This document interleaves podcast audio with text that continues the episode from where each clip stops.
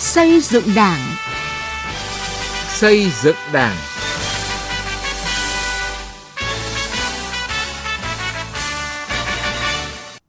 Xin kính chào quý vị và các bạn. Chương trình Xây dựng Đảng hôm nay có những nội dung sau.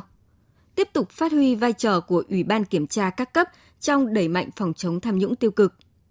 Ninh Bình, học tập và làm theo Bác đã trở thành nhiệm vụ quan trọng, thường xuyên.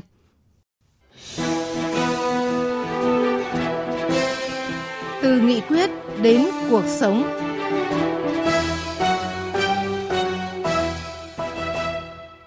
Thưa quý vị, thưa các bạn, ngày mười tám tháng tư năm hai nghìn không trăm hai mươi hai, thay mặt Bộ Chính trị, Thường trực Ban Bí thư Võ Văn Thưởng đã ký ban hành kết luận số ba mươi tư của Bộ Chính trị về chiến lược công tác kiểm tra giám sát của Đảng đến năm hai nghìn không trăm ba mươi. Trong đó nêu rõ, Ủy ban Kiểm tra các cấp đã tích cực chủ động tham mưu cho cấp ủy lãnh đạo, chỉ đạo, tổ chức thực hiện nhiệm vụ kiểm tra, giám sát, thi hành kỷ luật. Thực tế, công tác đấu tranh phòng chống tham nhũng tiêu cực thời gian qua đã cho thấy vị trí, vai trò rất quan trọng của Ủy ban Kiểm tra Trung ương, Ủy ban Kiểm tra các cấp trong việc nâng cao hiệu lực, hiệu quả công tác kiểm tra, giám sát, kỷ luật Đảng. Trong phần cuối của loạt bài bàn về công tác xây dựng chỉnh đốn Đảng, mời quý vị và các bạn nghe bài Tiếp tục phát huy vai trò của Ủy ban Kiểm tra các cấp trong đẩy mạnh phòng chống tham nhũng tiêu cực. Thời gian gần đây, những kết luận về các phiên họp của Ủy ban Kiểm tra Trung ương về xử lý vi phạm của các tổ chức cá nhân trong Đảng ngày càng được nhân dân mong đợi, đón nhận. Qua đó, góp phần giải tỏa những bức xúc trong dư luận xã hội, cho thấy cơ quan kiểm tra giám sát của Đảng đang phát huy tốt vai trò, xứng đáng với niềm tin của nhân dân. Chỉ tính riêng trong quý một năm hai nghìn không trăm hai mươi hai, hai mươi sáu tổ chức Đảng với hơn một nghìn đảng viên vi phạm đã bị Ủy ban Kiểm tra các cấp thi hành kỷ luật. Đặc biệt là một Phó Tổng Thanh tra Chính phủ, một Phó Tổng Kiểm toán Nhà nước, những cơ quan có nhiệm vụ quan trọng trong phòng chống tham nhũng tiêu cực cũng bị kỷ luật với hình thức khiển trách. Những số liệu này cho thấy Ủy ban Kiểm tra Trung ương và Ủy ban Kiểm tra các cấp đã khẳng định được bản lĩnh vững vàng, tính chiến đấu cao, có nhiều đổi mới, nỗ lực, cố gắng hoàn thành tốt nhiệm vụ, kế hoạch đề ra với chất lượng, hiệu lực, hiệu quả ngày càng được nâng lên. Trong đó, có nhiều vụ việc khó, phức tạp, nghiêm trọng, dư luận xã hội quan tâm đã được kịp thời kiểm tra, kết luận rõ và xử lý kỷ luật nghiêm minh, có tác dụng răn đe, cảnh tỉnh lớn. Trung tướng Trần Văn Độ, nguyên Chánh án Tòa án Quân sự Trung ương cho rằng khi được phát hiện thì phải xử lý, dù là ai không có vùng cấm, dù ai mà Đảng cũng sớm mất uy tín, càng tăng uy tín thôi. Vi phạm đã lâu đấy, bây giờ phát hiện thì ngay lập tức phát hiện, lúc nào xử lý lúc đấy. Cho nên chúng ta phải tích cực phát huy những điều đó. Vấn đề còn khuyết điểm mà nhìn nhận được khuyết điểm để khắc phục được. Để tiếp tục phát huy vai trò và những kết quả trong công tác kiểm tra giám sát, Ủy ban Kiểm tra các cấp đã tích cực chủ động tham mưu cho cấp ủy lãnh đạo, chỉ đạo, tổ chức thực hiện nhiệm vụ kiểm tra giám sát, thi hành kỷ luật. Chất lượng, hiệu quả công tác kiểm tra, giám sát được nâng lên, góp phần quan trọng vào công tác xây dựng, chỉnh đốn Đảng. Đảng ta đã thẳng thắn chỉ rõ tình hình vi phạm, suy thoái về tư tưởng chính trị, đạo đức lối sống, tham nhũng tiêu cực vẫn diễn biến phức tạp, tinh vi, có việc nghiêm trọng hơn diễn ra ở nhiều cấp, nhiều ngành, gây bức xúc trong xã hội. Do đó, một trong những yêu cầu đặt ra là phải xây dựng đội ngũ cán bộ kiểm tra liêm khiết, công minh, chính trực, có bản lĩnh, có dũng khí đấu tranh. Tại hội nghị tổng kết công tác kiểm tra giám sát nhiệm kỳ Đại hội mười hai của Đảng, Tổng Bí thư Chủ tịch nước Nguyễn Phú Trọng đã nhấn mạnh việc rèn luyện bản lĩnh của người làm công tác kiểm tra giám sát của Đảng. Phải có dũng khí đấu tranh, chính trực và hơn ai hết phải liêm, phải sạch. Không liêm không sạch thì không nói được ai, không kiểm tra giám sát, không kỷ luật được người khác. Phải chống tiêu cực ngay trong các cơ quan và cá nhân những người làm công tác chống tiêu cực. Ông Phan Xuân Lĩnh, Ủy ban Kiểm tra Tỉnh ủy Đắk Lắk bày tỏ những lời nói tâm huyết của Tổng Bí thư Nguyễn Phú Trọng khiến cho những người làm công tác kiểm tra giám sát của Đảng luôn suy nghĩ và hành động cho xứng đáng với trọng trách được giao phó.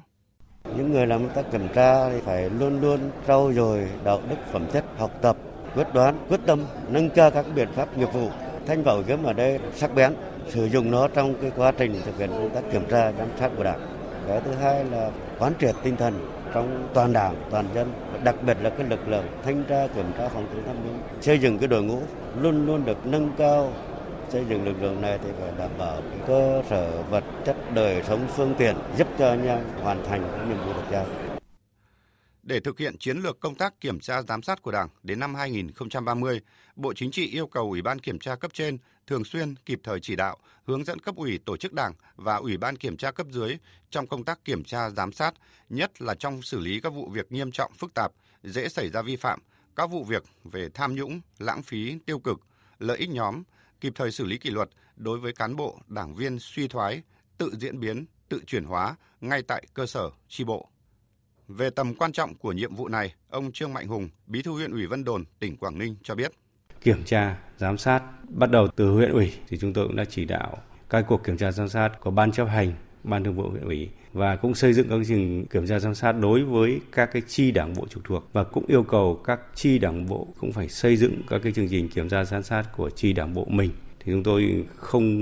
đặt nặng cái vấn đề về số lượng các cuộc kiểm tra mà chúng ta đi vào chất lượng và hiệu quả của cuộc kiểm tra giám sát này để đảm bảo rằng là đúng người, đúng việc, xử lý nhanh, triệt để các vụ việc mà có vi phạm. Cấp huyện chúng tôi thì đã nhiều các cái vụ việc chúng tôi kiểm tra dấu hiệu sai phạm của một số chi đảng bộ khi có những cái dấu hiệu sai phạm và chúng tôi đã xử lý quyết liệt một số cán bộ đảng viên do vi phạm phẩm chất của người đảng viên. Từ thực tế công tác kiểm tra giám sát, nếu chỉ trông chờ vào các cấp ủy Đảng, vào Ủy ban Kiểm tra các cấp thì không thể bao quát và phát hiện sớm được những sai phạm, tham nhũng, tiêu cực. Do đó, tại kết luận số mười hai, Bộ Chính trị đã mở rộng thành phần giám sát với quy định cụ thể, phát huy hơn nữa vai trò của cơ quan, đại biểu dân cử, Mặt trận Tổ quốc Việt Nam và các tổ chức chính trị xã hội, báo chí và nhân dân trong đấu tranh phòng chống tham nhũng tiêu cực, hoàn thiện cơ chế giám sát của cơ quan, đại biểu dân cử, Mặt trận Tổ quốc, đoàn thể và nhân dân đối với công tác phòng chống tham nhũng lãng phí tiêu cực. Để thực hiện tốt quy định này, ông Lưu Bình Nhưỡng, Phó trưởng Ban Dân nguyện, Ủy ban Thường vụ Quốc hội cho rằng cần tiếp tục hoàn thiện cơ chế bảo vệ người tố cáo, người phát hiện ra sai phạm tiêu cực. Đây là một cái việc vô cùng khó khăn đối với người dân nếu mà chúng ta vẫn cứ tiếp tục cái cơ chế này. Vậy thì bảo vệ bằng cách nào? Bảo vệ bằng cách là chúng ta phải xử lý nghiêm và vào cuộc xử lý ngay tất cả những người mà có dấu hiệu tham nhũng. Sau đó mới đi xem xét là bảo vệ cái người dân, chứ chúng ta không máy móc chỉ bảo vệ người dân một cách thông thường. Cho nên theo tôi là cái chỗ này là tiếp phải tiếp tục hoàn thiện cái cơ chế, tức là phải hoàn thiện là cái bộ máy, cái cơ cấu và cái phương thức để mà chúng ta thực hiện cái việc bảo vệ người tố cáo. Với trọng trách là cơ quan kiểm tra giám sát chuyên trách của Ban Chấp hành Trung ương, Ủy ban Kiểm tra Trung ương thực hiện các nhiệm vụ quyền hạn theo quy định của điều lệ Đảng, tham mưu giúp Ban Chấp hành Trung ương, Bộ Chính trị, Ban Bí thư chỉ đạo, hướng dẫn và tổ chức thực hiện nhiệm vụ kiểm tra, giám sát và kỷ luật của Đảng. Do đó, vai trò, trách nhiệm của Ủy ban Kiểm tra Trung ương, Ủy ban Kiểm tra các cấp là hết sức quan trọng. Những kết quả trong hoạt động của Ủy ban Kiểm tra Trung ương thời gian qua đã cho thấy Đảng ta luôn nói đi đôi với làm bằng những hành động cụ thể với phương châm không có vùng cấm trong công tác phòng chống tham nhũng tiêu cực. Những kết quả này cùng với chiến lược công tác kiểm tra giám sát của Đảng đến năm hai nghìn không trăm ba mươi mới được Bộ Chính trị ban hành, đưa công tác kiểm tra giám sát của Đảng lên tầm cao mới, đóng góp ngày càng quan trọng vào công cuộc xây dựng chỉnh đốn Đảng và hệ thống chính trị thực sự trong sạch vững mạnh, củng cố thêm niềm tin yêu của nhân dân vào Đảng, vào chế độ ta. Học tập và làm theo Bác.